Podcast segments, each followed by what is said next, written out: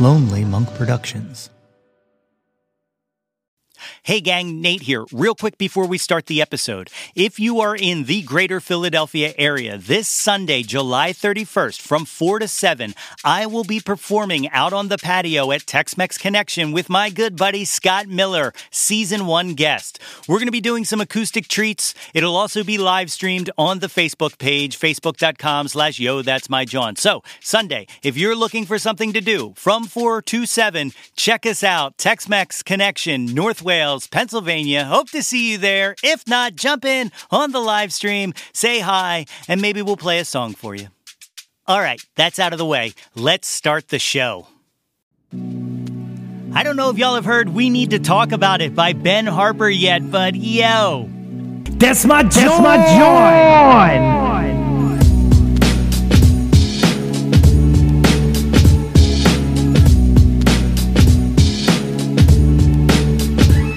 Hey yo, displace the What's good, friends and family, neighbors near and far? Welcome to an all new episode of the Yo, That's My Jawn podcast. The podcast, website, brand, movement, way of life dedicated to the embrace and championing of your passions. I am your host, Nate Runkle, aka the guy who loudly proclaims, Have you people never seen a Marvel movie before? When people start to leave the theater, when the credits start to roll, aka Nate 3.0, back at it again with yet another episode of the podcast.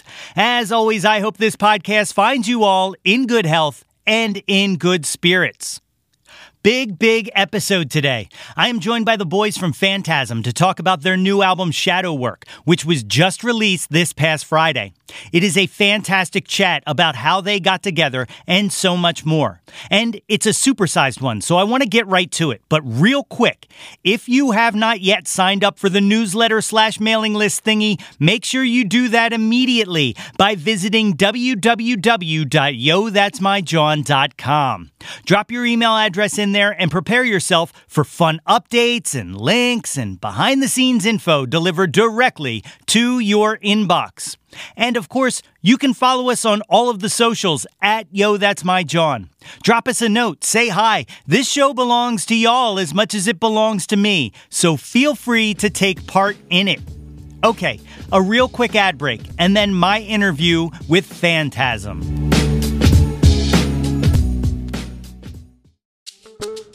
My guests today are a Philly based heavy alt rock band who weave their avant garde stylings into intricate melodic songs that call to mind the likes of Muse, Incubus, and Faith No More, just to name a few. Their latest album, Shadow Work, was just released on Friday, July 22nd, and is a tremendous seven song showcase of the band's strength and prowess in crafting fiercely heart pounding sonic treats, the likes of which can be experienced both audibly and visually in the music video for their lead single, Spirit Box, Tuned to You. Folks, it is my honor to welcome to the show Steven Rosplock, Jay Yachetta, and Aaron White. Guys, give it up for Phantasm. Ladies and gentlemen, I am here today with the great Phantasm guys. Thank you for joining me on the podcast today. Thanks for having us, man. Yeah, thank you. Uh, just so everyone can kind of get used to and adjust to whose voice is who, why don't you guys uh, go ahead and introduce yourselves? Hi, I'm Steve. Uh, I play guitar and sing. I'm Jay. I'm the drummer. And I'm Aaron. I play bass and backups. Very cool. Very cool. So um, I got a chance to hear the new single Spirit Box uh, tuned to you, which is goddamn phenomenal, gentlemen. Like Okay. absolutely cool.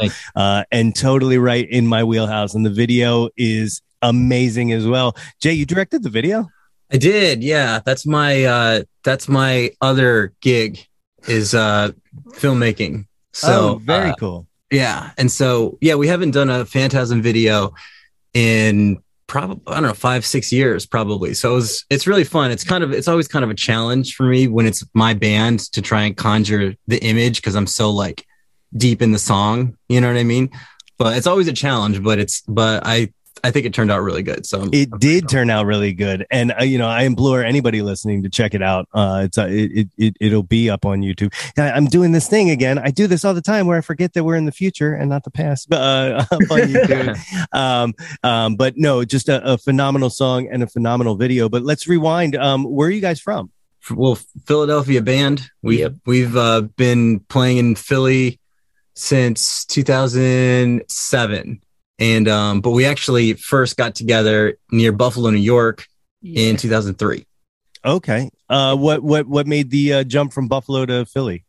i mean touring really. We we always came and toured through philly and we just always loved it. And um we wanted to be on the east coast. We wanted to be close to all the other cities you know new york etc so um so we moved our base here and um never looked back That is cool. Yeah, it is like the perfect kind of like uh, central hub to you know uh, all of those great East Coast. You know, it's you know a little bit of a trip to Boston, but still not too far of a jaunt. Yeah, and then you know bad. right there to right there to New York, right down to DC.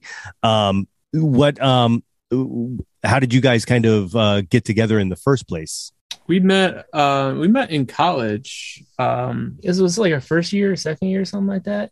Yeah, I think it was our first year of college. I had just my, my buddy had just joined the military, so my band disbanded, and I was like, "Well, I want to I want to find another band," but all the bands that I was at going to like this music school down like a little ways from where you guys were going to school, and all the music kids were like way too good to play with me, so I had to go find other other people to play with. who are worse and that so he found us.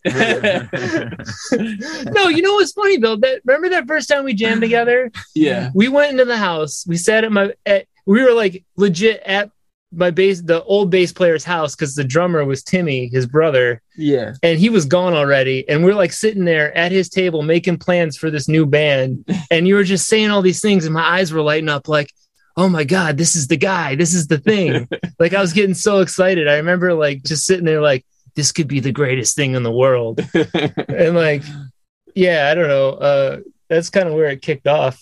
yeah, it's amazing. We sat down at that table at that, you know, we just, and then here we are like years and years later. It was it was like that stepbrother Step Brothers scene. It's like, do we just become best friends? yup.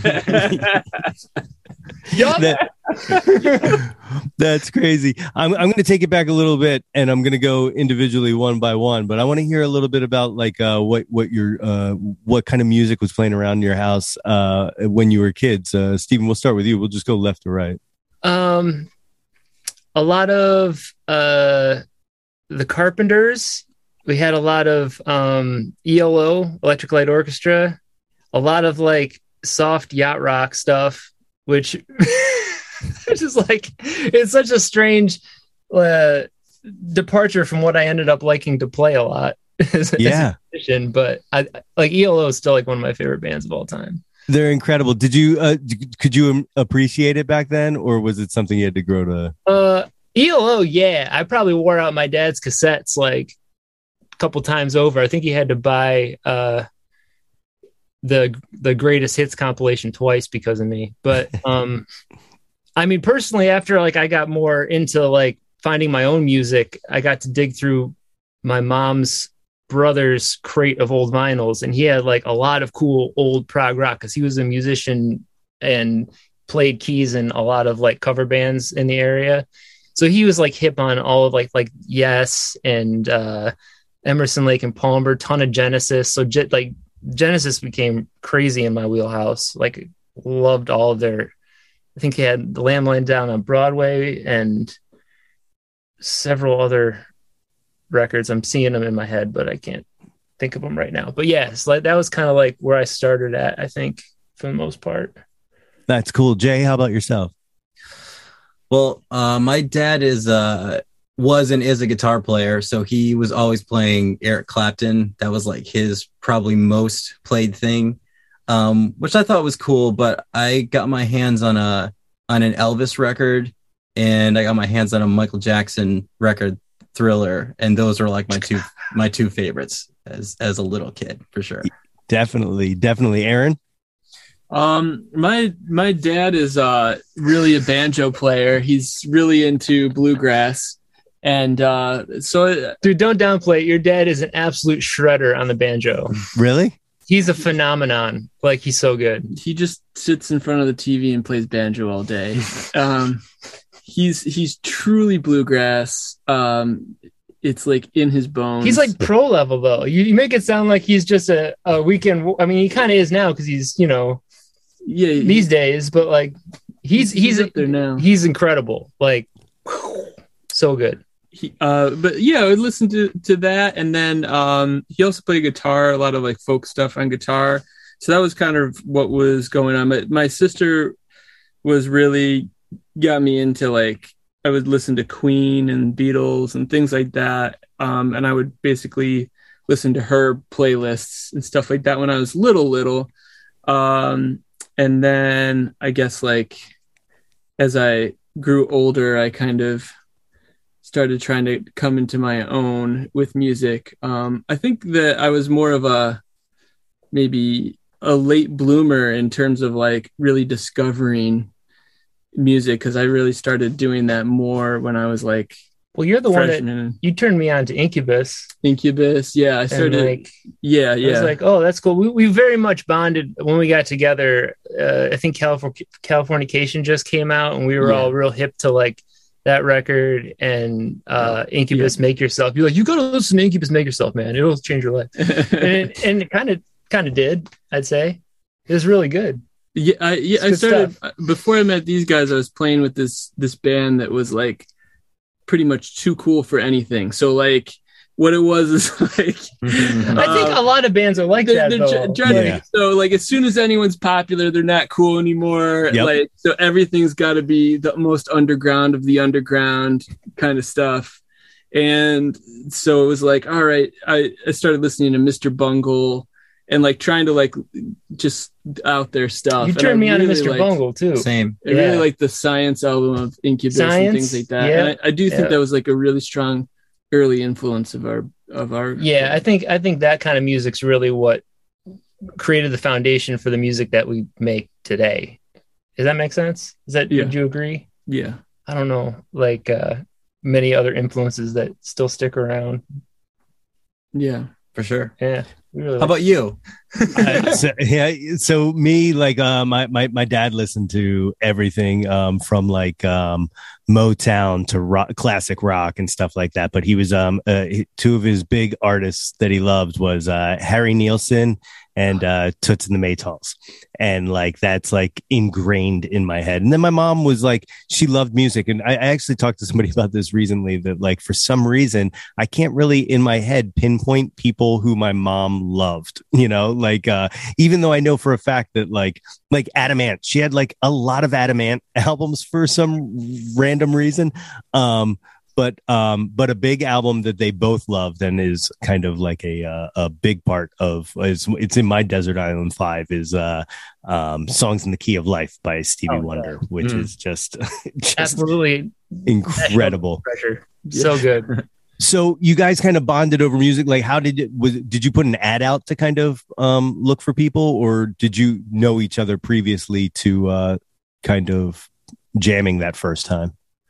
I think it was like friends of friends of friends kind of intro- introduced us. Yeah, I mean, out there, there's like, it's not as easy to find people to play music with. I feel like because it's not as populated as a big city. It's like where like where we kind of all came from. It was very rural. So if someone was playing music, you probably knew them. You yeah, know, yeah.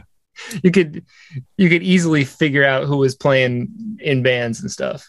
Yeah, not many degrees of separation No, in that small town. yeah, there's like what two places to play maybe. yeah, Yeah, which was really one of the big reasons I think we were like, we have to find some place where we can play more in different places because playing this one venue like every month is kind of like peeking out, you know?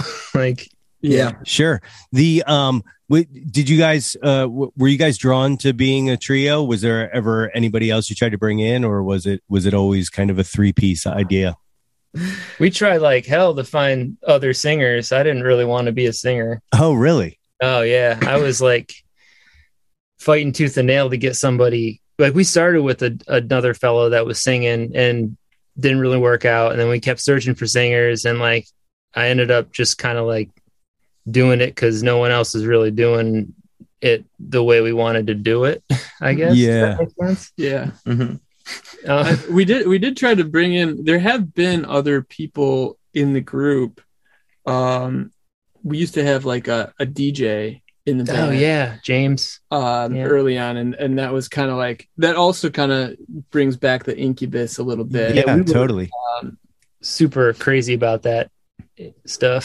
so there was a dj for a while there Yeah. um, well, he, I mean, he was one of the founding members. He was there Yeah. for years. yeah And then yeah, and then he kind of like quit music. And Oh. um and then what? And then we got a guitar player for a little bit. that didn't work out. That didn't work. That was like one tour and it just didn't work out. So we just always functioned the best as a three piece. Yeah, it definitely, definitely works, man. Like, uh, like I, I've, I've, uh, really enjoyed being able to kind of, um, go through your catalog and kind of ingest, a, you know, a lot of stuff, um, a lot of good stuff. Um, and you know, you can, you can hear it in the radio or in, in the recordings, but, um, what was, what was kind of the evolution of your sound? Like, when did, when did you feel that you kind of hit the groove and knew exactly what that band should sound like? We'll let you know when it happens. I was gonna say like, like when do we when do we finish this record? yeah. What was that last song we did? It was yeah, I don't know if we would all have the same answer for this or not. Um, I thought we were scratching at like the sound that I was hearing in my head on Impossible Machines, Yeah. which was like, well, it will be three records back now, but that was kind of like it's like almost there, almost there. And then Three Men Make a Tiger, I was really happy with that. I was like, that's this. is- I was like, this could be the sound. But then we made this album, and I'm like, no, this is definitely what we. This is like the peak Phantasm. I think what this band could could be and is. I think that one of the the things is we write the music. We've always written the music collectively um, through most of the time. So we would sit and jam for hours, really, and uh, kind of like in this in the moment try to like create pieces and parts. So we kind of collaged it together versus having like one person come to the group with a written song we we never typically like worked that way for most of our um most of the time and i think that that naturally lends itself to like trying to discover um our sound as a group and our our heads have to come together on like one thing. We all like so many different styles and there's like so within our songs there used would be a lot of styles especially early on a lot of funky stuff but then it would get like heavy and then it would get all kinds of stuff. And um, we it just took us a while to like zero in on what we all really agree is like m- a focused a focused space of writing Yeah. Oh, that's awesome. What um uh what what year did you say you guys made the journey down here to Philly? uh, it was late 2007. Okay. Okay. So when you when you get down here, um what kind of bands locally were you playing with? Ooh, that's a good one. Well, we were we were doing uh like open mic nights. We would go to the fire and play there. Um and let's see, The Grape Room too. We- Grape Room. Yeah, we Yeah. we we got yeah, we actually got booked at the Grape Room, which was cool, which was the old Grape Room for Philly people. It was on or not the old not the old one, the second old The one. middle the middle one. The middle old one. Yeah. yeah. Um, um, but I guess we, as far as like, if you're talking like genre, I feel like we kind of found ourselves with, um, some of like the like rap rock bands, like uh, Grind City was one, uh, Phil, uh, Philly band, and then kind of like, and there were some other kind of like funk, funk kind of punk bands. Still aside. yeah, Still aside was one. They're not around anymore, but they kind of became the Shakers part of them. Uh, yeah. yeah, we play with those guys a lot. What um so so um was it was it e- easy to kind of transition um into into those rooms of like from the open mics and stuff like that? Like, were you were you able to kind of uh, you know get gigs um, early on, or was it was it a challenge at first? Well, at that point, we were pretty. We were like a pretty established band coming into coming into Philly. Like we had already been a band for what three, Three, four years. Yeah. four, yeah, Okay. no, four, four years. I think four years, and, and we, we, had, were we had touring. played we were hundreds of shows. like really hard. I don't, I, mean, don't know of any band that's toured as much and been and not seen any fruits of their labor from touring as much as we have. you- yeah, we were touring like pretty hard. Yeah. like, we would do like tours month at a time, and I mean, it was we we needed to kind of get out. of We liked branching out of our area because we were in a very small, uh, small town kind of atmosphere. So we loved going and and visiting all these places. So when we came into Philly. We kind of had a leg up. It wasn't like we were just started a band and we're like trying to find a place to play like we knew how everything kind of worked and when we played a room we were like a pretty established band Yeah, We were- and we i mean we like slept in vans together we all lived in the same house we played music like we had rehearsals like three or four times a week um Yeah. So we could play for sure. yeah, yeah, Like, Yeah. so we could play, and we also kind of made it our mission just to go out and network and meet. You know, go to every show, like you know, see who's playing that night, go to the show, and just try to Yeah. like make friends with all the bands. You bands. guys, you guys pounded the pavement like crazy that first couple months we were there.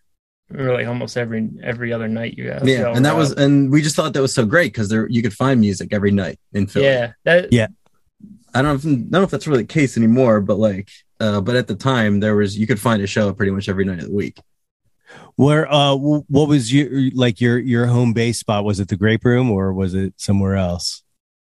I think, well, I mean, we started off it was the Grape Room, and then they closed, and then we moved over to Doc Watson's. oh yeah, Oh yeah, this is great. That would be probably the spot, and then um, um, what else? Then the Grape Room came back, and then that was our spot.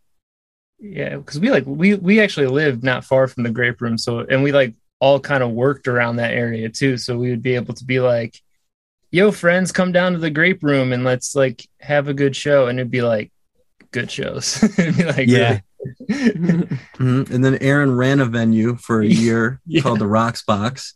It was like a, a small venue in, in uh, Roxborough. Mhm. So um so then then that was our spot. And then um I guess later, I mean like Boot and Saddle was that's where we were playing most of our local shows before they shut down too, which is kind of a bummer. yeah. They're coming back though, right?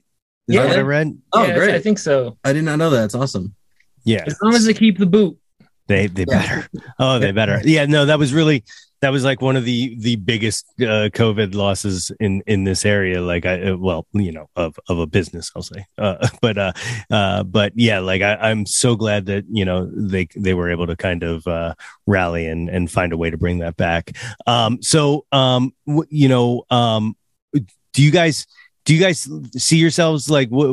What do you think is a better representation of yourselves, live or or like your recordings? Like, Uh, well, I, if if this was like a couple albums ago, I'd say probably live. But yeah, um, I think after the last two, I think I think the recordings are pretty darn good.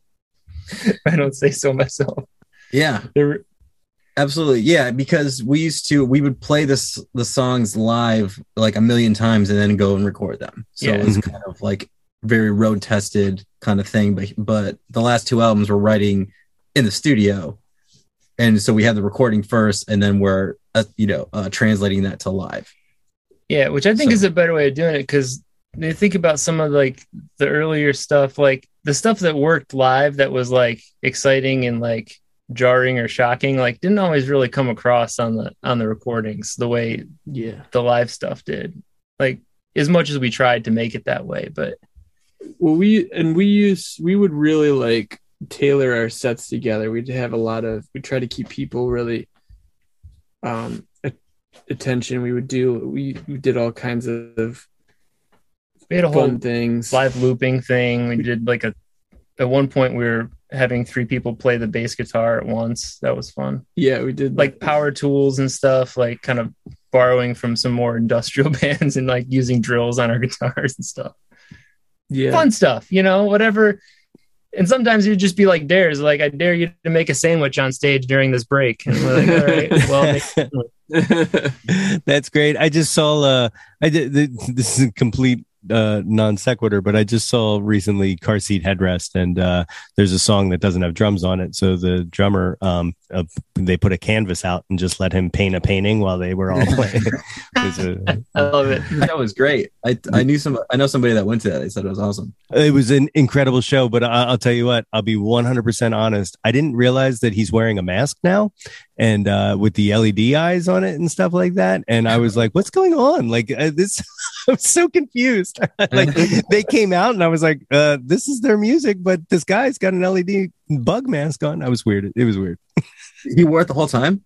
the entire time. Yes. Maybe it wasn't him. Maybe he was sick. That's what I'm wondering. Like, well, you know, because we actually, my girlfriend and I, we went to the show and like we were like Googling it on the way home. We were like, we, there's got to be a story behind this mask because like my initial thought was, I wonder if it's a, a a a COVID thing. Like I was wondering, like if he was just Oh, like yeah. really insecure about going out and and doing live shows in big venues.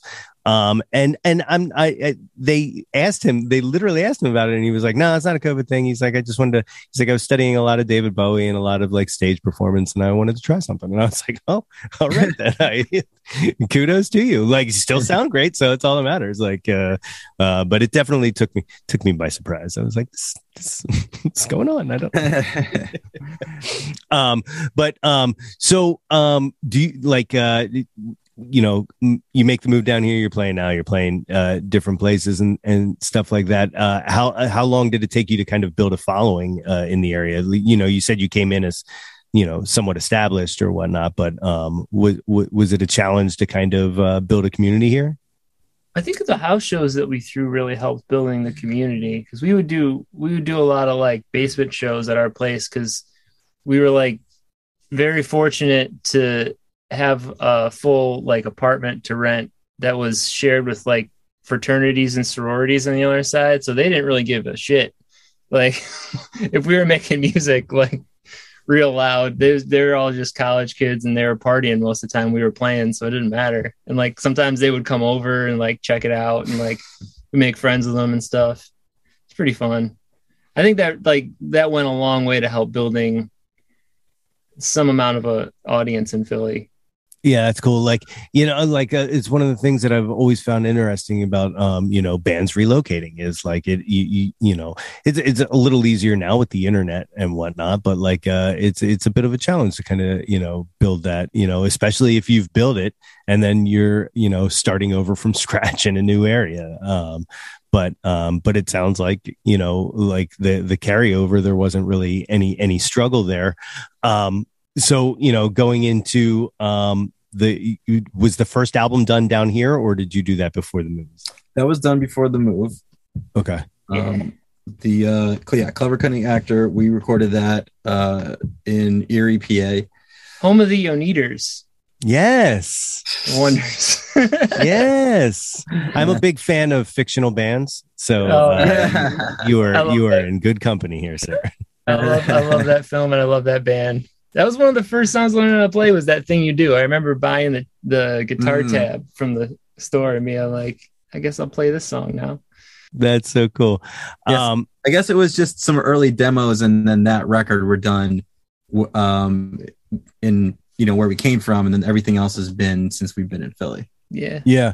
What um you know uh uh what what is that uh you, you said early on that like you were kind of just compiling songs and then going into the studio with it. But um you know the transition the past few albums of of writing you know uh for you know, in the studio for the album what what what's that kind of take me through that process a little bit? Um you know um or, or, or like are you taking you know um jams or anything into it at all? Or is it literally just like let's spend some time in the studio Well, I think I think for this last one, I mean, we had we were fortunate enough to to be able to actually have a studio space now, and that really changed the way we could do things. So over over the uh, pandemic, we kind of tried something new, which was let's go in with the intention of finishing a song today and see where that takes us because we can just record it right away.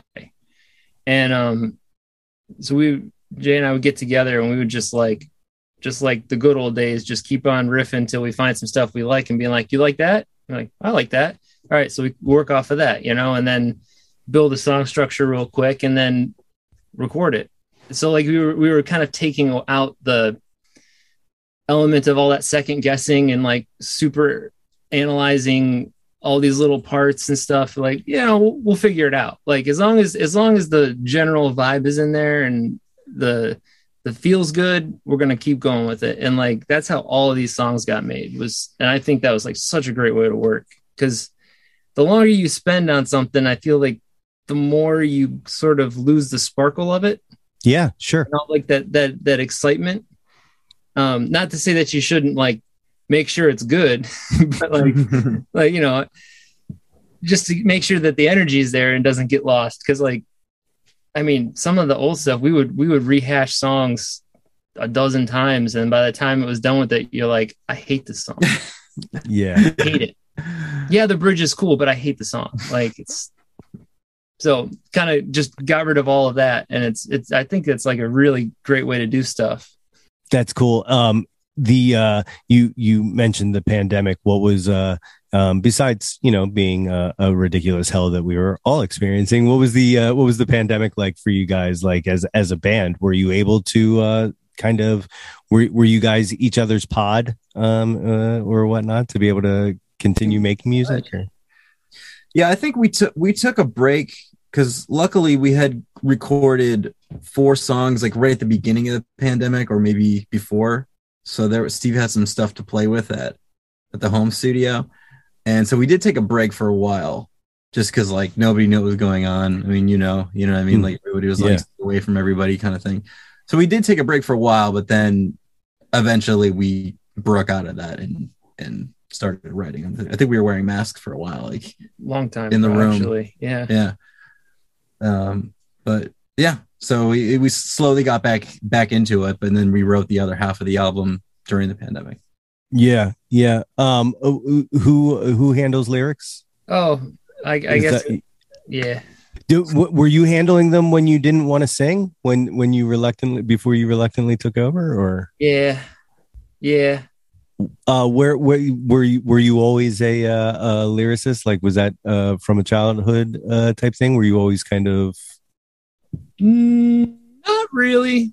No, no. I, I, yeah, I guess I never really thought much about the lyrics. This is a good question because usually I'm just like, yeah, cool sounds and stuff. All right, but yeah, lyrics. Uh, I think when I the first couple albums and stuff. It's like, and that was really the first time I was ever starting to write lyrics and words. And I was just like, I'm going to try to be as clever and mysterious as possible. And also, like, for some reason, when I listen back to them, I'm like, these are oddly like uh, suggestive sometimes. And I don't know why I was being like that because I'm not really like that in person. You know, I was doing my best impression of all the people that I thought were like great lyricists and stuff. And sure. it, it, it took it took a long time before I really felt comfortable to be like, all right, I'm gonna write this stuff, and this is coming from from me. It's very personal, or it's you know actually means something to me at least, or anything like that. It's a it's you know something to work. I always try. I always try to like do a little better each time. Yeah, sure. Sure. No, I know. Like for myself, like uh, I, I when I when I started writing songs, they were all like, I don't want to say parody songs because they weren't parody songs, but they always had like a, a, humor to them or whatnot. And and I found that I used it as a crutch. Um, it was essentially like you cannot you cannot hurt me if you say you don't like this because it's like oh you just don't find it funny or something like that. You know, something along. Joke. Yeah. Exactly. Yeah. Exactly. So like to be you know and it does it takes growth and it takes you know doing it over and over again to like all right maybe i will put a little bit a little piece of myself in this and stuff like that um uh so you know as, as you were kind of transitioning you know into kind of finding your voice as a songwriter did you find it uh at all challenging to sing those songs live once you started kind of Well, being a three piece, it's always a challenge to sing, sing live. like I'm a very busy guy up there, which is, you know, Aaron, I think Aaron, Aaron and Jay make up for it though. They're pretty, pretty darn animated when they're playing.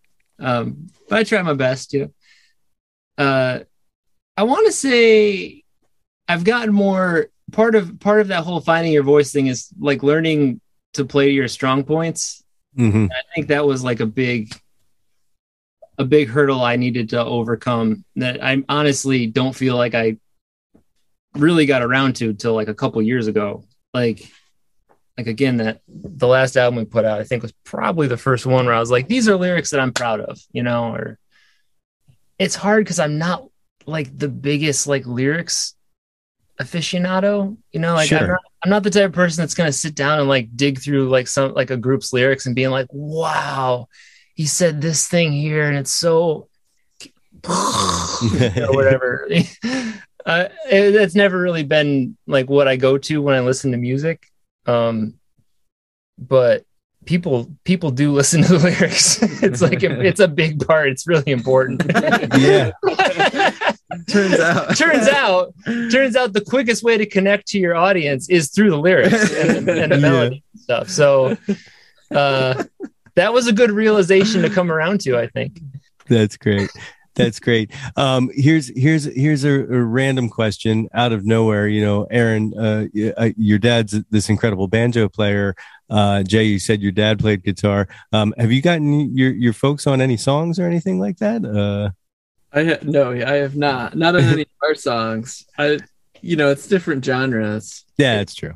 Jay's dad's an absolute shredder too i mean Oh, either yes. your dads would probably make us look bad so it's it's, yeah. it's best not that they don't play Yeah. We've we've um we've done some my dad and I have done some recordings at home and I think we did one with you guys also. oh yeah Came over like one Christmas and we had Like the, the gear all set up and all the, the couches pushed over, you know, in the living room.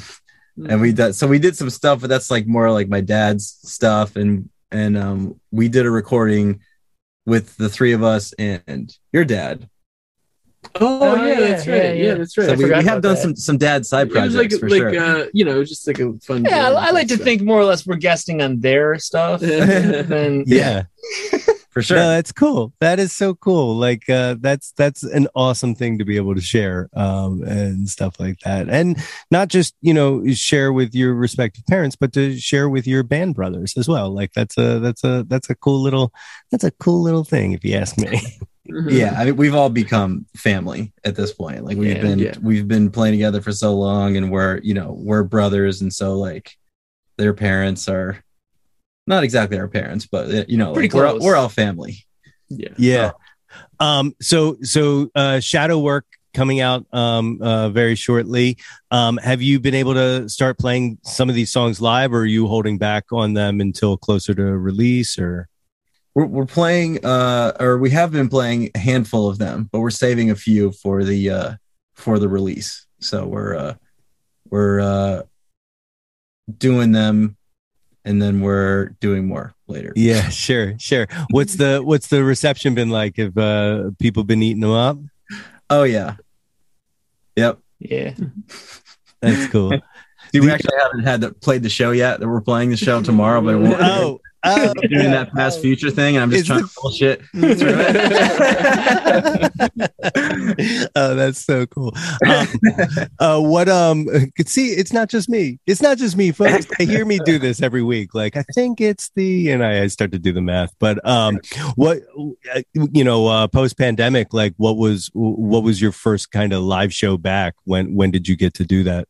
That'll be the the future past show. Oh, really? You guys haven't played since the have not played this live. is this has been the longest time we've we've went without playing a show i think Definitely. ever ever for sure. ever 'Cause I- That's- I, don't think we ever even I want to say we probably played a show every every three months minimum. You know, at the at the Yeah. at the minimum, like before this for like probably 15, 16 years. Yeah, I mean, You know? we we counted one time. We've played over a thousand shows.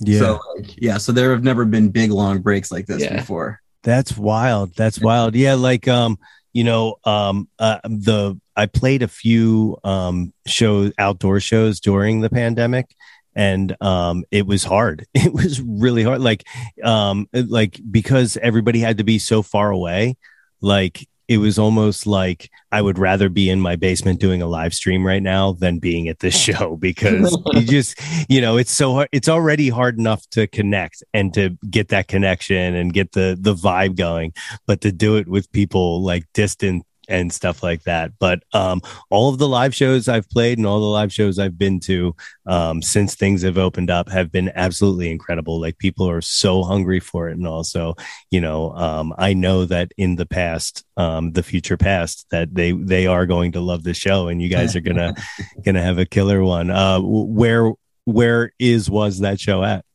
That's uh that was is was uh Dobbs on South. in South Street. uh, so you know you guys are are playing that show on on on south street and i just realized that we had that conversation before i hit record um you know there um has um i- i- you know this past weekend or uh whatnot was you know this this tragic shooting uh that occurred down there on south street like um you know there's there's uh kind of a, a, a weird calm in the air. And then on top of that you're you're doing you're doing your show but um in, the future past. Um but um kind of kind of talk talk the audience through kind of what your conversation has been about like that like kind of what we were just talking about. Because i think it's a i think it's a really incredible thing that you guys are kind of looking to do. Well, yeah, I mean, we did have a conversation about it because we, you know, we were concerned one of the other bands didn't think it was the right time to play, so they they bailed on the show. Um, and we talked about it, and ultimately, you know, I mean, we considered that also in trying trying to consider different points of view, but ultimately, we thought that going to play the show and you know putting out some good vibes and and playing some good music is ultimately going to do right. much better. Cause cause like how are you gonna there's there's a big elephant in the room when you're doing a show, knowing that like like a bullet came through that window and grazed somebody's leg. Like people died out front of there. Like how are you gonna not talk about that or not know that or have it hanging over your head like when you're playing or in the audience or anything like that? So, so I'm, I mean I was as soon as I got the news about that and then it clicked that I was like, oh my god, that's like right where we're playing next week. I mean, you have to. I mean, you'd be doing yourself and everyone a disservice without acknowledging that and trying to like take that and turn that into something more positive in a way. Yeah, absolutely. And and we also decided that um the the way to kind of uh to to call attention to it and and uh and I don't know, like take it seriously, give it the gravity that it deserves would be to donate the proceeds of of of our show, or at least our portion, um to the to uh a um I can't remember the We name of the, every. We think we decided on Everytown. every town. Yes, Yeah. yeah, yeah. There's, yeah, there's so- a couple good, um, good orgs out there that are helping fight gun violence. Yeah, and they, they promote safe gun use and gun safety. Yeah. Um, and so we thought that was a good uh, a good way to approach that situation. Definitely. And and like i said earlier you know before we started recording like much respect for that. Like it, it is um just a horrifying tragedy. And and you know but i but i do agree i completely agree with you that like you know um kind of canceling good things because of it you know kind of feeds the the um that feeds the negativity and the you know like it, it doesn't help heal whereas i believe that music and culture can help heal and uh and and i'm glad you guys are uh, continuing on with that show and i think uh I, you know i well future past but i think people should definitely go and uh A hundred percent. I, I And- totally agree. Yeah, yeah. Thank you. We appreciate that. And check it out. So, you know, um, you know, I, just to talk a little more uh, about uh, the single spirit box. Um, I, I, had never heard of a spirit box before until this track, so I, I had to look it up. And um, and so this is I, I read that this is written uh, with a spirit box experience um Oh, yeah. let's let's let's do two things one explain to the the good folks listening what a spirit box is and two tell me about this experience Okay. Um, so if uh, a spirit, uh, if anyone hasn't ever seen a spirit box um, or heard one in action, it's basically like taking a your AM FM dial or scan button and just holding it down or just turning the dial constantly like so it's scanning between all of these frequencies and um kind of what that does is sort of creates a background for hopefully some kind of uh, communication with spirits or extraterrestrials or ultra-terrestrials or whatever you whatever comes through these things. And i've seen i've seen a lot of things where it's working but i was always kind of like well i don't know. So like had to try it. So we tried it. And we went to uh a partner's uh, family's house and they have we think there's a ghost there. So am i just like just not to not to get too deep into it. We thought there's been a ghost there for a while. We've seen some weird stuff. We're like why don't we try to use this to talk to this ghost or whatever it is?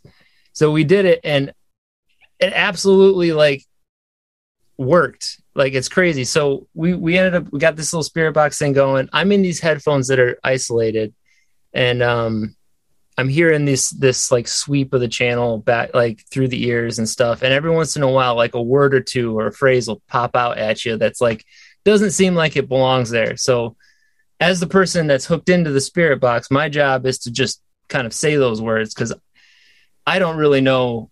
I'm basically isolated from whoever's asking questions. Um and do- I feel like I'm doing a really bad job describing this. no You- I, I think you you don't hear the question. Yeah. So in this, so the the methodology we use is called the Estes method, which was developed by the guys from Hellier and from uh, which is like I think on Amazon if you check it out. Like they they actually use the spirit box in a lot of their investigations and stuff. So if you're like if you're interested in seeing these in action, I would just go watch a little bit of Hellier. I think they do it in like the first couple episodes, and you you can see like the methodology behind it. But um, yeah, it was remarkable. I I thought I was like uh, just saying stuff and not none of it made any sense. And I get out and and they're like, yeah, so uh, you definitely answered like all the questions pretty much we were asking with your responses. And I'm like, what? Like, that's crazy. And uh, I mean, we have we have a recording of it. I don't know if I want to put it out because it's kind of weird and little like we run of the mill kind of fly thing. I think we just recorded it on like an iPhone just to hear like the the interplay and whatever. But yeah worked out pretty cool. And honestly, I don't really know what it is we're talking with or how the mechanism of it actually works. I mean, maybe it's just like creates the bowl of water that you drop a marble in, you know, and it's like it's like the substrate that you can see the things happening through or hear the things happening through in this case. It's it's just such an interesting thing. I got really, really into all of this kind of uh, esoteric stuff throughout the pandemic and kind of became my hobby, which is kind of why the album's the way it is in a way. It, it, I, I was joking with Jay. It's like if anyone really pays attention to the lyrics and the flow of the album, it's sort of like a beginner's guide to witchcraft in a way. very cool Baby, baby's first occult album, but it's not like it's not like in your face about it or nothing. But like it's in there. If you know, if you know, you know. Like you, I'm, I'm sure there's a lot of like words and phrases that I'll say like on the record. If you hear them and be like, oh yeah, this guy definitely spent some time reading up on the Golden Dawn, that sort of stuff. all right all right here's my pitch for you you ready Yeah. seven inch seven inch single spirit box on one side the recording on the other think about it Yeah.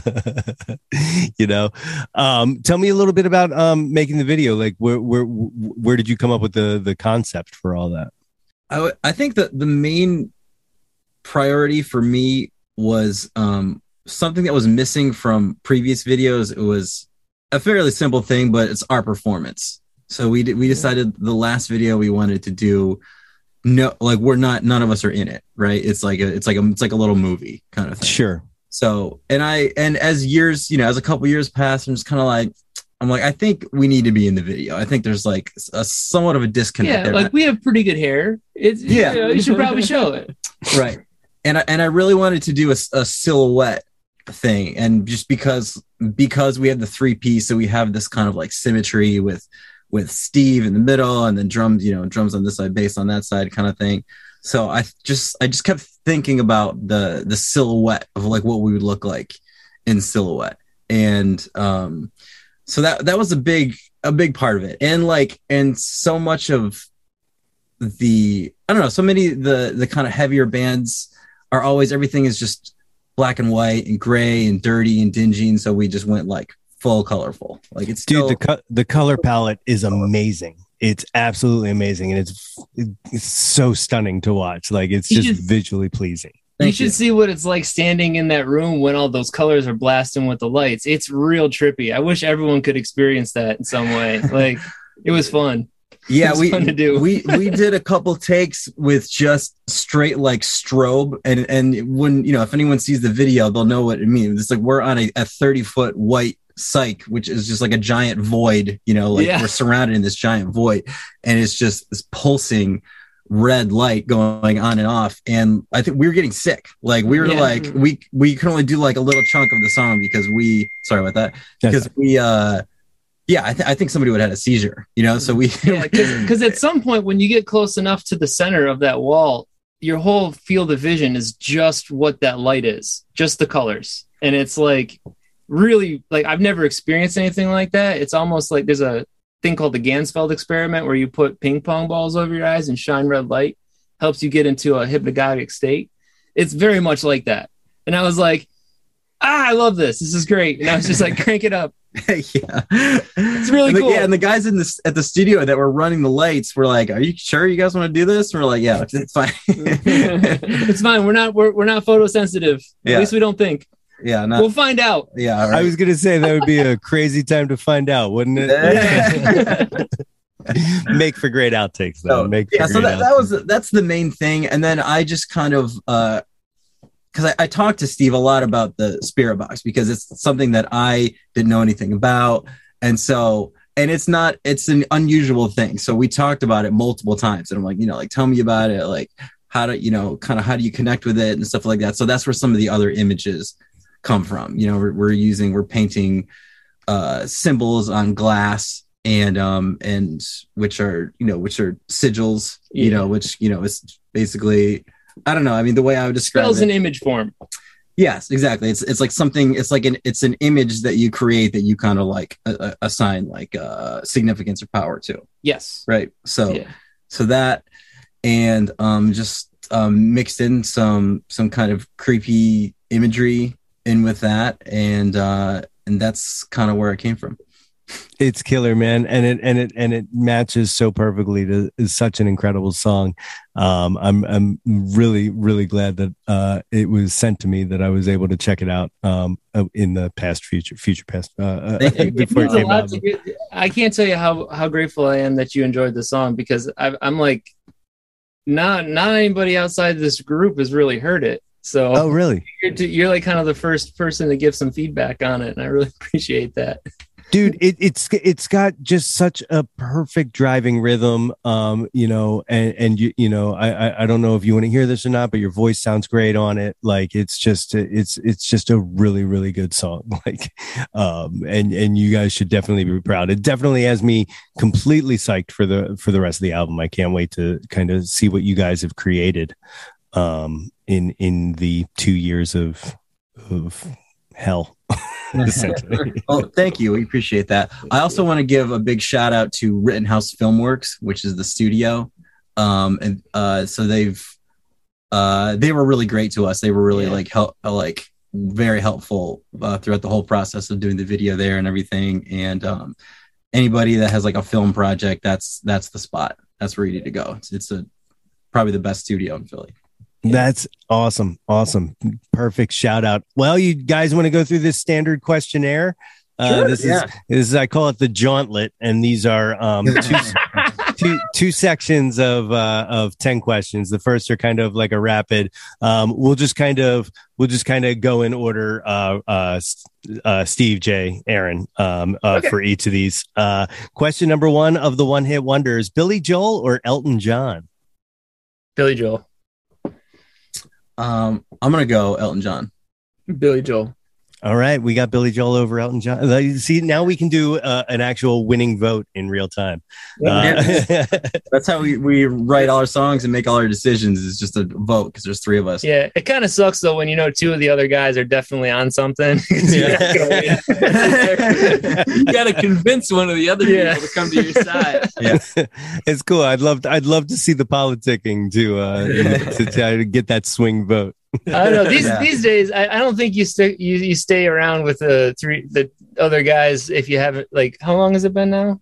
Like It's seventeen, been al- almost 20. almost Almost twenty 20 years. Like knowing these guys, like we're kind of we're pretty like the same guys now at this point. It's twenty years, so like there's very few things that we disagree on. I think musically, anyways, Except for Billy Joel. except for Billy Joel. I just look. Billy Joel had Attila, that that that crazy hard rock band before this stuff. And honestly, if I'm gonna listen to to like a greatest hits, it's Billy Joel for me. There's so many. That's a good point. Can I say neither? you very, you very well can. You very All well right. can. Uh, number two, Debbie Harry or Joan Jett? Jonah Jett. Well, Joan Jett. Same. Yeah, there we go. And and she's from the area, so you know we we gotta we gotta represent Philly in here. Uh, number three, Aretha Franklin or Tina Turner? Aretha for me. Aretha. Yeah. Same. Yeah, that's uh that's uh you know I, I I've said this a lot now, but that's one that I'm probably gonna have to take out because uh like I think I've had like two people say Tina Turner and that was it. I mean, Tina's great, but Aretha's yeah, she, Yeah. she, she plucks the strings of the heart in some in a way that one hundred percent, one hundred percent. Uh, and and it's funny because that one I think replaced because I had different ones season one, and uh, that one replaced uh, David Lee Roth or Sammy Hagar, which everybody picked David Lee Roth, um, except for one guest. Um, but uh, so maybe it's just a curse spot. Is uh, uh, number uh, the next one Nirvana or Pearl Jam? Pearl Jam. Nirvana. I'm sorry. Um, Nirvana. Okay, a Nirvana win there, but uh, I'm a Pearl Jam guy too, so uh, I'll, I'll be your I'll be your swing vote. Uh, next one, uh, Janis Joplin or Stevie Nicks. Oh, Janis all the way. Yeah, I gotta go Janis. Same. All right, all right. I, li- I, li- I like these uh, shutout ones. It's it's very definitive. uh, Beatles or the Stones? I like the Beatles a little better. I'm gonna go Beatles as well. Yeah, Beatles. Oh, the shutouts continue. I, you guys are kind of like uh, uh, the. Uh, I don't know if you remember. There were um, uh, three forms of Voltron. There was the vehicles. There were the lions. But in the middle, there were three robots, and you guys are like the robot form of Voltron. So there you go. Great. We're just robots. uh, the final one of the one hit wonders: Bohemian Rhapsody or Stairway to Heaven. Oh, Bohemian Rhapsody. Same. Def- yeah, definitely. Yeah, yeah. This is the other one, like the Aretha Franklin one, that also has to change. um, the okay, so the next segment is the top ten countdown. Um, in this segment, I use jawn to be whatever you want it to be. It doesn't have to be music, um, because that's what jawn is. So, so any any way you want to use jawn um, in any of these questions, please feel free. But number one, what was your first jawn? What was the first thing you were obsessed with when you were younger, uh, Steven? Boy, that's tough. Um, like how young? I mean, th- whatever jumps out is like the first thing you can like Let's stay out of the puberty years though. Okay, yeah, that's what I was getting at. I'm like, I don't know how deep I want to get into this. Uh, I think um, I was that kid who got a four track recorder. I, I really, from the, I mean, I was probably like 16 and I was like trying to dub my own stuff. Like Yeah. a track tape recorder. It started then and it never really stopped. I just like I like all forms of recorded music and recording the process, everything. Yeah, very cool. Right behind me, um, I, I, I won't be able to reach it without knocking everything over. Is my original uh, Tascam uh, from back in the day. That That's that's Nice. that's straight up gold these days. They're real expensive to get. that's what I hear. I've been keeping an eye out, and I can't find I can't find one that works for like less than four hundred bucks for some reason. It's crazy. And to think that I, I sold mine for like sixty bucks to a friend. Sure. Yeah, of course. We were like, oh, we don't need these anymore. We have computers. But Yeah, exactly. yeah. Yeah, we did. Our, we did our first demos on that. yeah, yeah. Mhm. Oh wow, wow. Uh, Jay, how about you? First, jawn.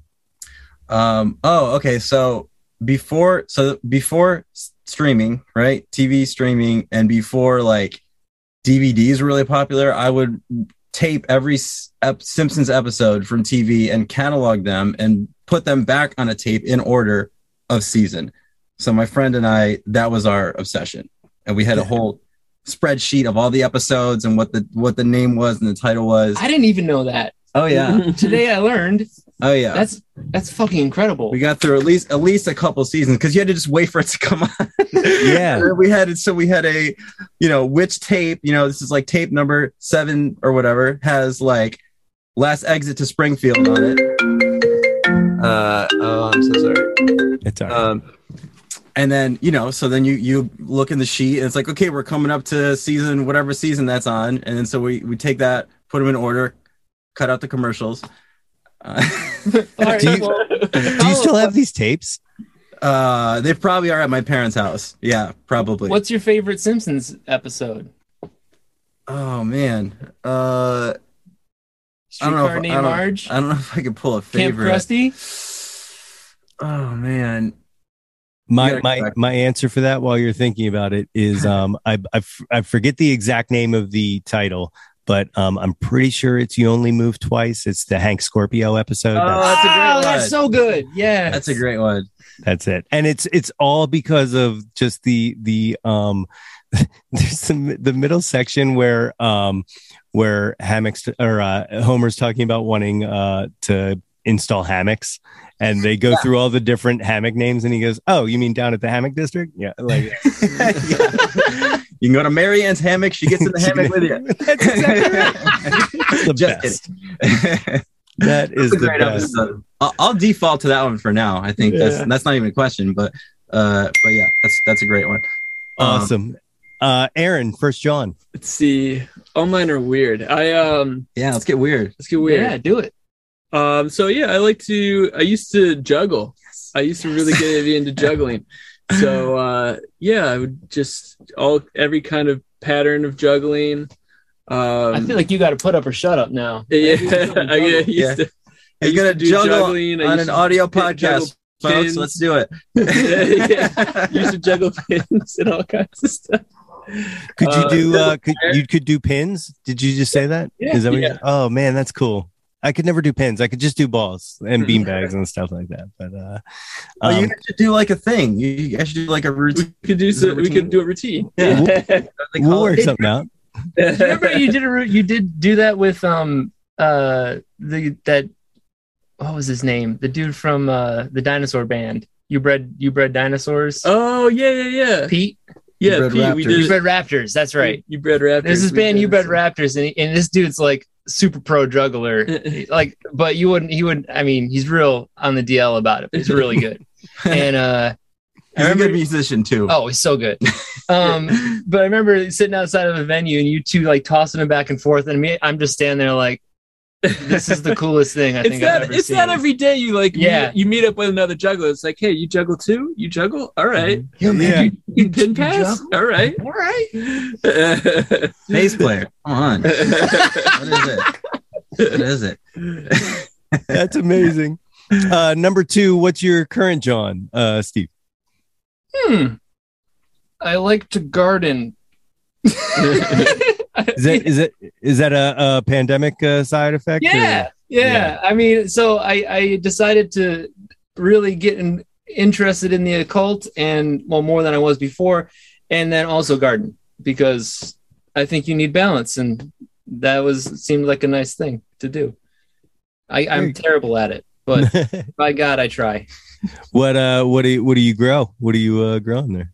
Um, this year, I'm in my small South Philly backyard planter. I have a couple tomato plants, a couple cucumber plants. I got lavender going in like a, a little a little pot somewhere. And what's the other thing?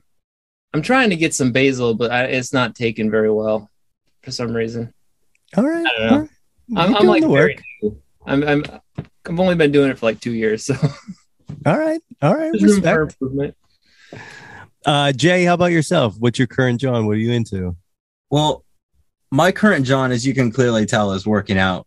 So, um, and I'm sure that the listeners they can probably hear it. Really, You're swole, man. yeah. I'm kind of it just kind of vascular. oozes. Yeah, it just kind of oozes from veins me. are, just, popping out of, out of places I didn't know veins could be. So vascular, so swole, beast. It's true. It's all true. That's great.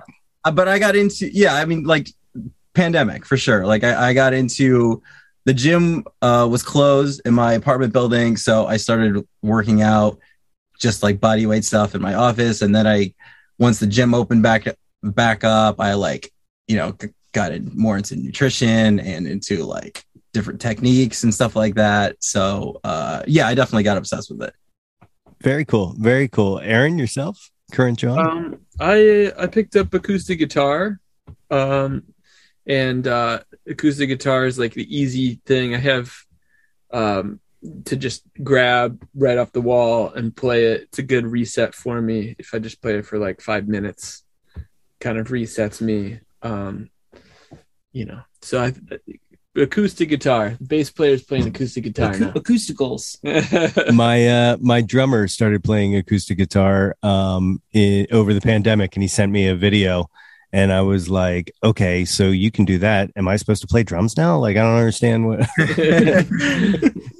Yeah, that's bullshit. Yeah, yeah i'm like I, what the what the fuck like Yeah, you, You gotta a- that in the bud. That can't continue. You don't want drummers doing anything. yeah exactly exactly I'm a drummer. I can say that. yeah uh number three what was your first concert uh steve I think my first proper concert was Third Eye Blind with Eve Six and yeah, somebody else was opening at my college. I think that was like my first proper like rock and roll show where I went with friends to go see. That's legit. That's Yeah. that's like a college rock It experience. was it was the Yeah. campus tour like 2002 or some something like that. It was like put on by MTV. So it was like I remember like that was like the first time I and, and Third Eye Blind was huge at that because they had just dropped their their that big album of theirs where they had like Jumper and uh Semi-Charm Life and all that. I remember like just the the production even I was like, "What? What? This is great." excellent excellent jay from my memory. I think it was Ozzfest in 2002 was the first like big concert I went to. Wha who was on that lineup at that time It was um so this was when I did not see Ozzy because Sharon was uh Sharon Osbourne, his wife, had uh cancer, I think. It was like recovering from cancer at that time, so he wasn't on the tour. But uh, I think Rob Zombie and System of a Down like co-headlined. okay And uh I mean, they were both awesome. Like I wasn't like a big Rob Zombie fan at the time, but seeing him live like kind of made me a fan. And uh and System of a Down was amazing. They were they were nuts. Like they were so good. It was like one of my favorite shows of all time. that's incredible So yeah, su- such a good show. I'm trying to remember who else was there. POD was there. Uh The let's South see. Towns. Uh Drowning Pool, I think, and that was like not that yeah, not Those that long before that guy died. The singer. died? Yeah, I don't know what his name is, but uh, yeah, he died like not too long after that show. Oh my god. Um, oh, Apex Theory. Apex Theory. oh very nice you know. Apex Theory? I, I'm I'm familiar. I'm not like uh, I'm not well versed, but yes, But just being familiar is enough, man. Because like I feel like nobody knows about that band. They're, They're like so One good. of the most underrated bands So- of all time, I- Mhm. in my opinion. They're they're still an influence on us. Like, yeah, yeah, that I, I kind of forgot about them even when we were talking about it. Because like I think I think me and you both had the Apex Theory record, and like you like Apex Theory, I can't believe it. And I'm like, I've never known anybody that likes Apex Yeah. it's the Step Brothers moment you talked about. Yeah. That's exactly That was, Yeah. that was Jay and I stepbrother moments. I can't believe you like this band. Great. Uh, Aaron, what was your first concert? Um, the my first concert was actually Blink 182. Hmm. A lot of skateboarding at that time, and uh, You have to justify it. It's Yeah. okay. Yeah, yeah. you, can- you can like what you My like, friend- man. I, rem- I remember, but it was cool because it was like me and my best friend at the time. We went. It was like we went out and like stay the night. We were all like, you know, by ourselves, like away from everything, and like Someone going brought on some- having a having a going to a, a concert like that. I've never been to an event like that, and like you guys like pregame and stuff. yeah, we Yeah. pre-gamed. We went into the sh- went to the show, and like it was like it was a whole experience. Kind of, um, and I, you know, I had a lot of fun. So That's dope. You know, uh, just just on, on on something you said earlier. You know, the tagline of this show and this website and kind of uh, movement is uh, "Displace the guilt, embrace the pleasure." Because I don't believe in guilty pleasures. So you you like what you like, and Love you that. just own it. Just just Yeah. own it. So Blink One Eighty Two, own it. um, number uh, four. What was your last concert? I saw Genesis's last co- last tour recently with How was it? heartbreaking. Yeah, I he's mean, doing everything from a chair, right? Is that? Yeah, it's Yeah. tough. yeah, but he's playing drums, and it was kind of beautiful to see him look like I. There's this moment they had where they like he looked back and and you could just feel that he wishes he could be playing alongside his his son. Yeah. And I was just like, ah, my heart, because like I I love Genesis. and I never seen them, and I was like, well, I gotta see if this is the last hurrah. I gotta, you know, I would love to go see this this show, and it was great, and he sounded pretty good. But man, it's just hard to see him like that because I had seen like old concerts and stuff on YouTube, and I'm I'm like, this guy's a straight beast. Like, yeah. so good. Like his voice and and like he's playing drums on a lot of stuff while he's singing. It's he for what it's worth though, even sitting in that chair, he had everybody wrapped around his finger, the whole arena. And I'm like, that's amazing to me. Like he didn't lose a step, and he was even like he knew he knew the situation. I mean, he's done this for like 40 years, something like that, like probably more. He he knows that he's stuck in the chair and he's playing to it. He knows. And like the brilliance behind that was ah man. I it, it was like it was like one of those bittersweet moments Sure. at best. Very cool. Very cool. Jay?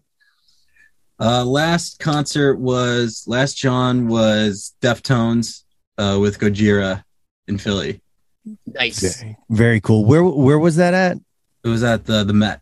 Oh my god, what a per- what a perfect room. It was great. Yeah. Um, I got COVID there, so you know. Oh, okay.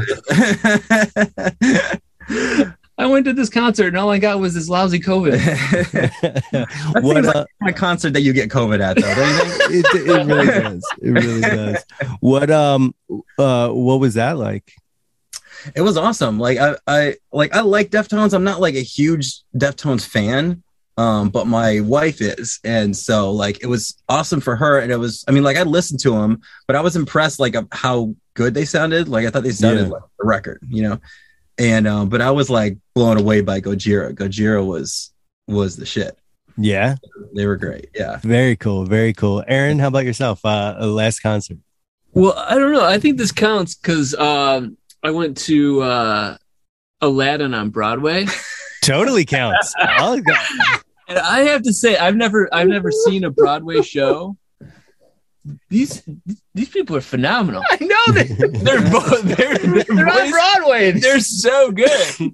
They're so good. Um, I was just really I kind of blown away at just like the performance of it all. And Aladdin is like, I mean, that was the first movie that I ever owned. I like, I saved up all the money I could from like the couch cushions and stuff when I was little and bought that on VHS when I was little. And Aladdin was like, that was my jam. And then uh, it was a present to me for my birthday.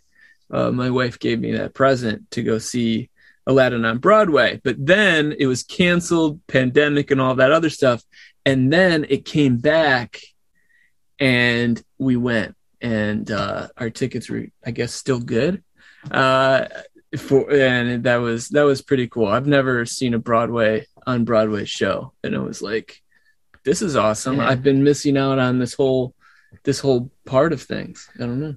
Yeah, I've, I've never been into musicals before, but I went and saw uh, Hedwig and the Angry Inch um, with Neil Patrick Harris as Oh wow. On Broadway, and it was like That must have been so it was good. the best thing I've ever seen. Yeah. You know what I mean? Like like concert. It's like a concert and a movie all combined. You know, the like the best musicians, best performance. It was like I would say that's the best thing I've ever seen live. you know what I mean?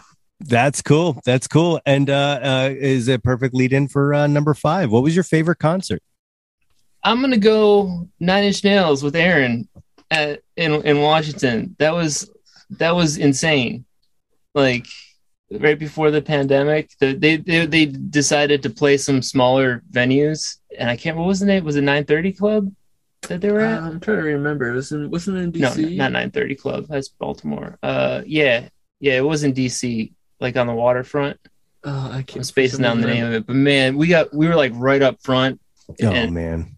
it, and it was like so minimal, but like I had seen Nine Inch Nails like a couple times before that, and they're like one of my favorite bands.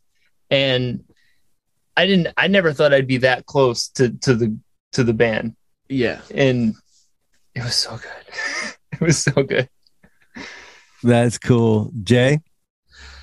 Um, I mean, I, I could say so many, I think, Yeah. but I'm just gonna pick um, Red Hot Chili Peppers, uh, 2002 or 2003. It was the By the Way tour. Uh, Aaron was with me. Wait, was that? Did you go to all- that? Yeah, Yeah, yeah, we were all front row, there. man. That was that was yeah the first. Remember, I was like- that we all I was to. like, John, that was a great solo, and he looked at me, and I, and he just smiled, and I was like, you smiled at me. we were right up front, and um, bonus opening band Mars Volta, Mars Volta. who we'd never Wow. seen before. Yeah, which- dude, they fu- they fucked my mind up. yeah, yeah. He almost uh, hit us with a mic stand. We were so close. Um, But that's how good they were because like did we not go and immediately get their record because we were like so like what the fuck were we was just seeing? That yeah, was crazy. That was so good. yeah, and uh, middle act Queens of Stone Age. Yeah. So like, I mean, Wow, that's yeah. that's that's almost like festival worthy. Like that's like a, a right. great lineup. Yeah. Uh, Aaron, you were at both of their favorites. Uh, what was your favorite? Wow. Um, Is it Aladdin again? that was pretty good. I, I feel like I, I need to say a different one. Um, no, you can say whatever. It's fine. so Nine Inch Nails is definitely by far one of my favorite bands. It's kind of one of those. Sometimes I like. Sometimes you get into something and then you're like kind of fall out of it, and it's like you know, like you get into certain bands and then you you kind of fall out of it or whatever. But Nine Inch Nails has always been tried and true, and um, I've always thought like before, obviously before I met my wife, I was like, you know, the person that I want to be with, they need to be like Nine Inch Nails is to me. No matter what, no matter the test of time, I still listen to it and I still love it. Like it, I can't get sick of it. You know what I mean? Yeah, And that is, and so Nine Inch Nails has got to be the one.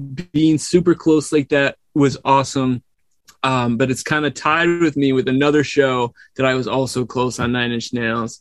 Um, but it's kind of been so long ago. I, I'm, it's like fading in my memory compared to the one we were just at, uh, which oh, was oh, the still a one on the, the ago. slip tour. Yeah, that yeah, one. I was That up in the stands cool. for that one. Yo, I was up in the stands with a fucking. I don't want to. I don't want to talk about it. I, I, I, I was with I was with the person I was with the person well I was with my girlfriend at the time and her friend and this other guy and this other guy is a piece of shit and he's he's a famous piece of shit and I don't want to talk about it. all right, all right. Let's We'll, just leave it at that. we'll circle back when I stop recording. One of these days. Wait, what, Um, what's yours? Um, my uh, my favorite concert like uh, is um, it, it, it's more an experience than it was the music, though the music was incredible. It was um, Beck.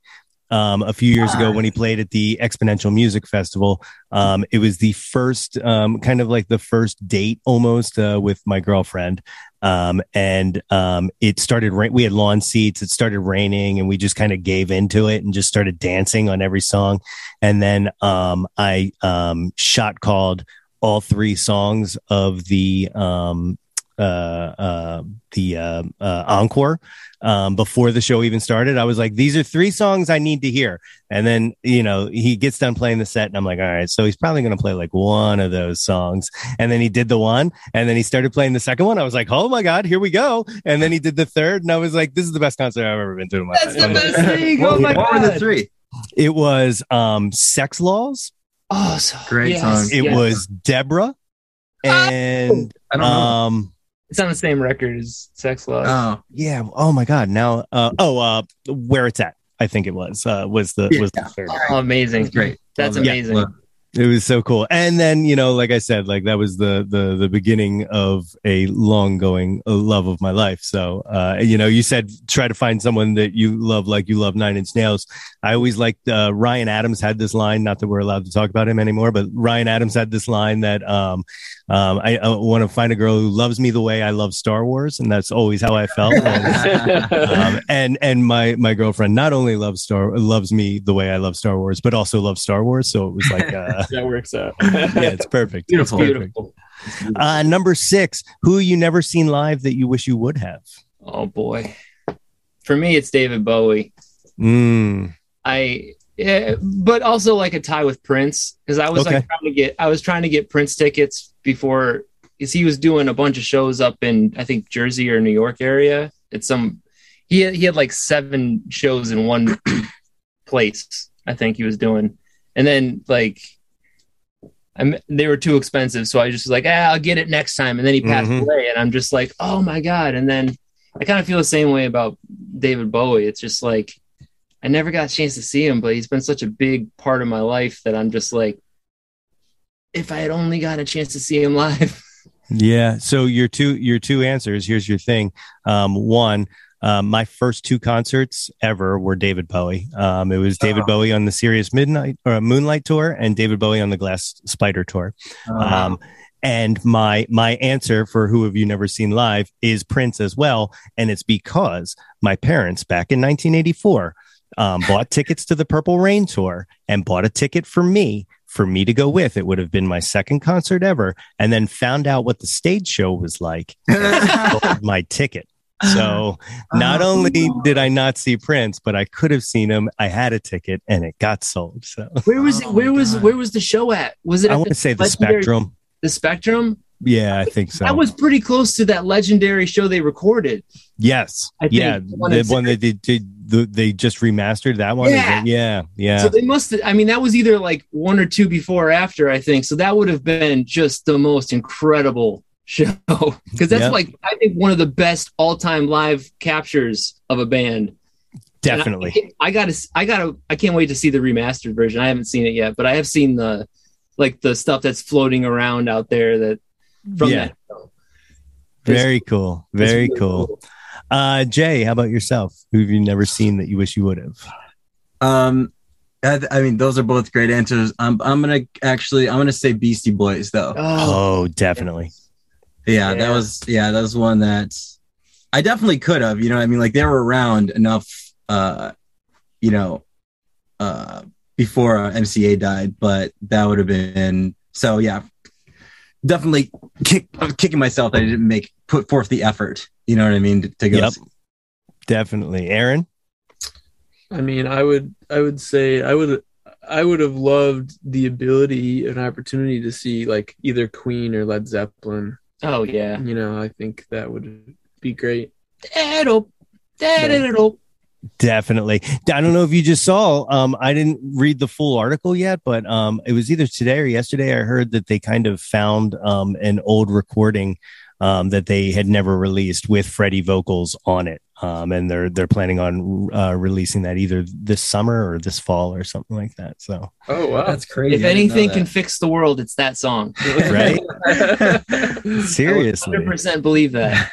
seriously, that Live Aid performance is just like it's it's unbelievable. I don't know that there I've ever seen a live performance where someone has had the entire audience in his hand like that. Like Anybody, Yeah, anybody incredible. that came after was just is just imitating that. I think that was Yeah. That was such a, a moment. yeah, Yeah. I uh, unbelievable, unbelievable. Uh, number seven, name an unappreciated jawn. Name something you wish had a little more shine to it. Oh no. uh, America? Does that count? It can count. okay. All right. That's my answer. I'll accept it. Uh, Jay, what do you got? Uh, I'm gonna call back to the Apex Theory. Yeah. Uh, Yeah. yeah, because I don't know if I don't know if enough people know that band. And every once in a while, you know, like every like maybe like three or four years, somebody will see us at a show and be like, "Apex Theory," or like, "Yes, Yes. Yeah, one. Rare, but but it happens every once in a while. Be like, "You guys like Apex Theory?" You're like, "Yeah, totally." It's the best. It's like it's like when someone like uh knows the secret handshake. Like is like, oh, you got it. You know. I dig it. I dig it. Aaron, how about yourself? I mean, we over the years we've played with so many different bands, and there's just so many like local bands in all kinds of places that are just amazing. Like, and they don't really get the recognition for it. And these bands can be like on they should be like you see these performances from like local musicians that are just so amazing and you're just like these people should be like on the stage in front of all this all these you know doing all these things and then it's just like that there's like a lot of thing a lot of bands. So i don't i mean just tons of them just like tons of like local uh bands that just like kind of never really got that they just have like such captivating talent and you can see it when you're you're in this little venue in this like intimate setting and they're just like really touch you and there's those moments where you just see that and you're just like you know Jealousy Curve. yeah The best the best fucking band that should have been should have been the biggest band in in the country. From yeah Philly. that's good Yeah, yeah. I I, I, I remember seeing them back, back in my in when I used to not be old and I used to be able to go out and see shows, and they never disappointed, man. Never disappointed. so good. Oh, by the way, I, I don't know if uh I was talking about the band America, not the I country. I assumed. I, I, Ventura Highway and all that. Really? I, I assumed. what do you think? I was- yeah, I really thought like I'm like, can you elaborate on that? Let's move on. Yeah, I I, I, I, I realized that once we kind of scooch scooch past it, that I was like, oh, I think they think I'm talking about. I totally did. Okay, that's fine. Totally did. That's fine. No, I, I assumed because of the soft yachty um, Yes! kind of. I love uh, yacht rock, man. Yeah, I I, I, I, I, I knew where you were coming from. He gets it. He All gets right. you. He He gets gets, you, man. Well, this is more for the, the the listeners that'll be hearing this. They'll be like, oh, he's just. Oh, yeah, yeah. Wait, can we go back to? So, do you have? Is there anyone that's like sticks out in your head right now? Like, no shade to anybody that we forget to mention here, Yeah. of course, because yeah so like many. there's a i remember we played in boston and there's this band flutter effect that we Oh, that we played Oh, yeah. and they were just like they had this one song i think it was called like tarantula or Yep. something like that That's what it was. and i remember listening to it and just being like this is awesome like it's just mind-blowingly good and um they had an electric marimba. Really? yeah, that imagine was- mo- imagine that was- moving that in and out on a, on a load in for a show. Yeah, they were like a rock band with an electric marimba, and um, I think they had a have, couple like, different singers, maybe a cello. Yeah, it was. It or was an upright uh, bass. maybe? Yeah, big shout out to to Flutter Effect though. That was yeah, They were that's a good. That's a deep cut. That's a really good Yeah. Good one. That's awesome. I, I'm gonna. I, I, I'm a. I'm a deep diver on the internet. Um, my buddy calls me Dexter. I don't know if you remember, Dexter, but uh, I'm gonna try to find them, and I want to. I want to hear some of this. Awesome. Um, the uh, number eight. What's your favorite album? Oh boy. Can I do? Can I go last on this one?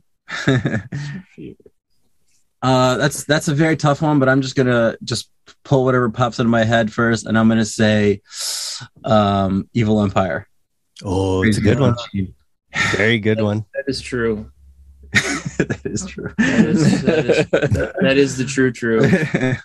Uh, I'm gonna say Incubus Science album. I think it's the most influential for me when I was starting on bass and stuff. So Jeez. See, see my my brain's doing this thing where there's like it's like, well, you should say this because it's cooler sounding if you say if you say this. But in reality, in my heart of hearts, I'm like, probably the nine inch nails, you know, like probably Yeah. fragile, probably that one. Yeah, brilliant. Uh, that one that one's such a good album. I There- can it's, listen to it forever. There are no wrong answers. Yeah. Like, uh, yeah. um, number nine, name an artist whose output you'll consume anything they put out, even if you have to be apologetic for it. what do you What do you mean? If you have to be apologetic for So it? like, um, so like, uh, I, you know, I, I, I called somebody out on this, um, in an episode and then they completely, um, showed me the error of my ways. Um, but what, like, I, I use Bob Dylan as an example where like, you know, yeah, I, I have friends who will pretend that bad Bob Dylan is still good. Um, so that, that's kind of what, where, where I come from with the, even if you have to, so, so even if it's bad, you still love it just because you love the artist so much. exactly. Ah, okay. Mm. All right, all right. So I'm gonna go ahead and say Steely Dan, Katy Lied. Yeah. Yeah, I love that record. Yeah, I think it's I think it's a masterpiece of a record. I love it. I love it, Jay. That's a tough one. Yeah. That might be all my favorite music. Yeah. I don't know. Busta Rhymes, Extinction Level of Event. Busta Rhymes. Yes. Busta Rhymes. Yeah. Yeah. Good one. Thank Thank, you. you. Thank you for saying that. My favorite thing about Busta Rhymes, i and I feel like he's highly underrated for it, is his ability to do what he does on anybody's on anybody's style and anybody's um uh track. Like Right. he is just so incredibly versatile that like um it's it's incredible It- and versatile while still being Busta Rhymes. You know what I mean? Like he doesn't cha- have to change his thing, but he can make his thing fit on anything you got. Yeah. Yeah. Like those, his first like three albums, like The Coming, When Disaster Strikes, Extinction Level Event, like those make up for whatever else came after it that I don't, you Yeah. know, haven't been listening to. Uh, so that's a great answer. Thank you for the, Oh, no the hint on that one. problem. Definitely. Aaron, what do you got? um Aladdin soundtrack. um uh, you're you're saying that you would you would listen to anything that they did regardless of how Yeah. bad it is. You, ce- you celebrate them regardless.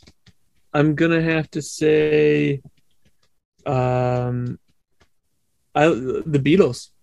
Oh, okay. Yeah, definitely. They're not all hits. You know, they didn't not everything they made was hits, but you know what? Yeah. It's only like 60 to 70%. Yeah. It's only sixty to seventy percent, which is Yeah. you know it, they they uh They tried. They, they tried. They tried. They tried. yeah. they're pretty amazing, and uh, you know, even when even when they're bad, I totally love them anyway. Yeah. Just out of Yeah. curiosity, what what's a clunker of a Beatles song? Just There's I a there's a playlist that someone made and I forget who made it. Um and it was like I think it was like fan voted or something like that, but it's a playlist of what everyone voted on being the worst song on each Beatles album. Really. Yeah, and I'm going to tell you what, it's still a great fucking playlist.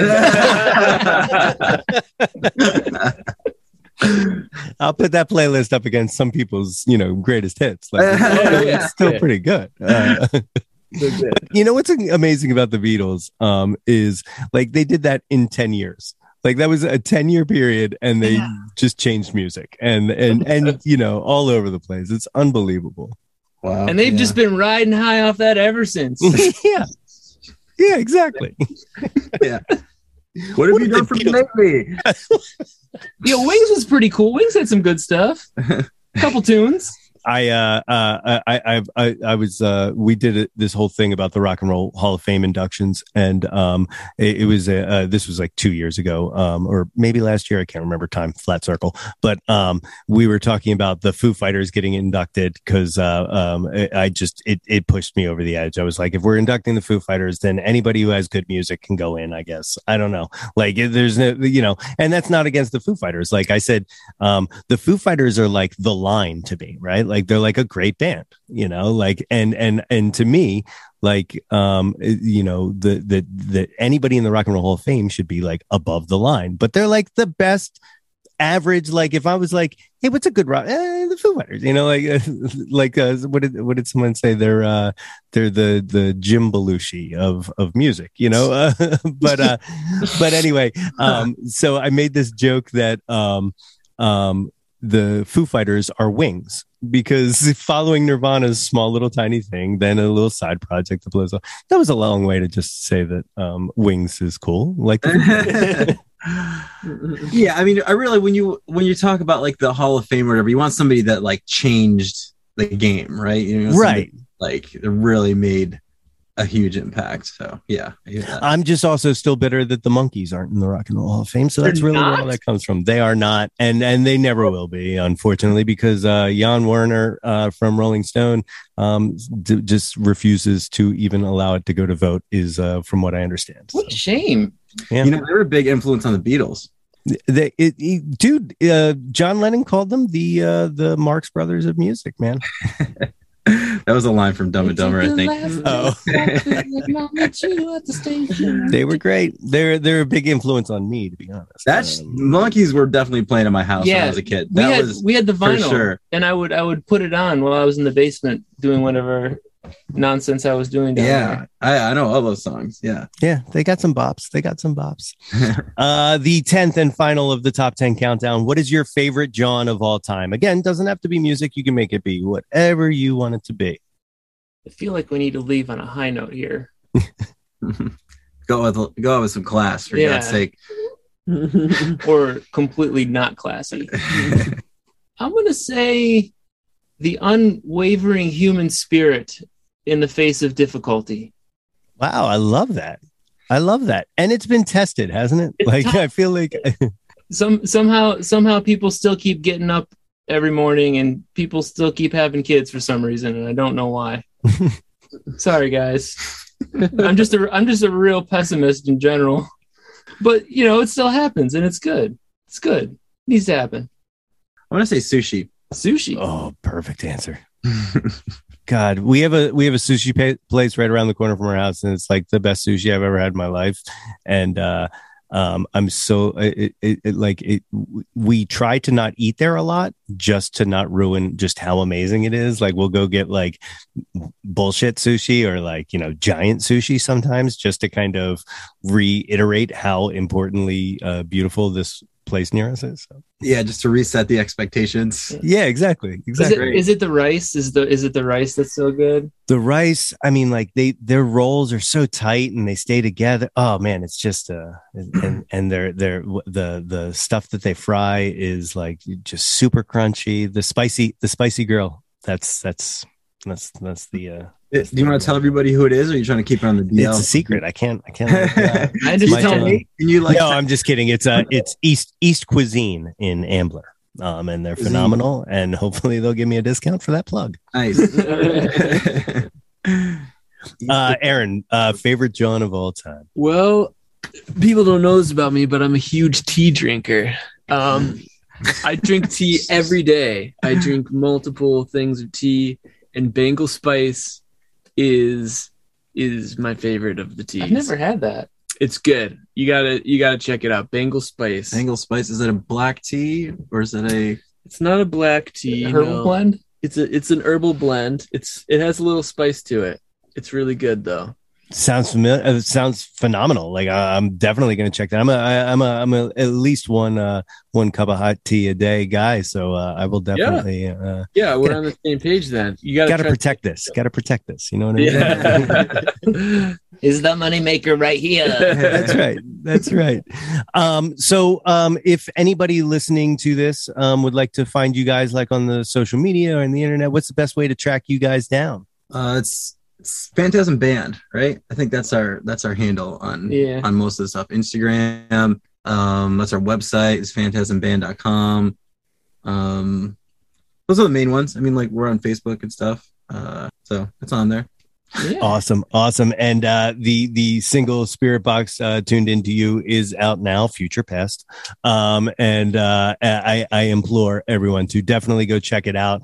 And then uh, we, we were kind of talking about this uh, shadow work in in July, right? Will be out. Is that what we decided on? Yep. Yep. It Very is- cool. Will be out. Very cool, gentlemen. Thank you so much uh, for joining me. Anything, any, any parting last words for uh, the folks at home? well, uh, thank you so much for having us, man. I really Yeah, enjoyed this it. was this is a really nice talk. yeah. Uh, it's cool, man. I told you, I just I like to hang with people, and this is Are all a- interviews going to be like this, guys? I don't know. I, I, we have a we have a bunch lined up. I hope they're all as good as this one. This was this was a lot of fun. uh, it's awesome. I I'm, love your I'm- background too. I, don't, I don't know if people at home ever get to see it or not, or you know that listen to it, but um, if if they jump on the YouTube, I, I got some live streams and some stuff like that. It, it makes an appearance. This was uh, this was uh, I, I DJ on the side, and I was uh, going to um, start doing photo booth stuff. And then um, a global pandemic hit. So then I repurposed everything to be uh, the background of the podcast. nice. Nice. Yeah, it's cool. Yeah, you gotta. At the You, lemonades, you find a new god. it's so true. Uh, well, well, gentlemen, thank you again for doing this. And uh, as I said, everyone, please uh, check out Phantasm and thank you uh, again. My many thanks again to Steve J and Aaron for joining me on the show today. Phantasm's newest album, Shadow Work, can be found on all of the major music streaming sites and on their Bandcamp page at phantasm.bandcamp.com. You can follow them on Facebook at facebook.com slash phantasmband and on Twitter at Instant Phantasm. Links to all of those are included in the show notes to this episode. If you haven't already, please be sure to subscribe to the Yo That's My Jawn podcast, wherever you get your podcasts from. And I know you are dying to know how you can earn yourself a super awesome Jawn Scout merit badge for citizenship of the world. Well, you can do just that by rating and reviewing us. Don't forget to visit www.yothat'smyjawn.com for articles, merchandise, and links to all of the previous episodes of this podcast. And while you are there, be sure to sign up for our mailing list to get all of the updates delivered straight to your inbox. Like us on Facebook at facebook.com slash yo that's my Jawn for updates and live streams. Follow us on Instagram and Twitter at yo that's my Jawn and search yo that's my Jawn on YouTube to find the yo that's my Jawn YouTube channel. Like and subscribe the heck out of that ish. We want to hear from you. Reach out, reach out and touch some Jawn. Thanks again for joining me, y'all. Join me next episode where my guests will be the Tisberries. It is a rockin' good time, and I hope you give her a listen. Blue skies. Until next time, everybody. Hey yo, displace the guilt and embrace the pleasure. Your taste in music doesn't have to be. Yo, That's My Jawn is a Lonely Monk production written and produced by yours truly, Nate Runkle. Theme song by Phil Tyler Music featuring Nate 3.0. Special thanks to Fox Run Brands, DX Ferris, Andrew Scott, Natalie Runkle, and the incredibly brilliant and wickedly stunning Katie Daubney. If you or anyone you know has any ideas they would like to share or any guests they would like to hear on the podcast, please feel free to reach out to us at yo that's my jawn at gmail.com. Or you can leave an audio message for us and possibly hear yourself on a future episode by visiting anchor.fm slash YTMJ slash message. Until next time, be sure to displace the guilt and embrace the pleasure and shout to the world, Yo, that's my Jawn.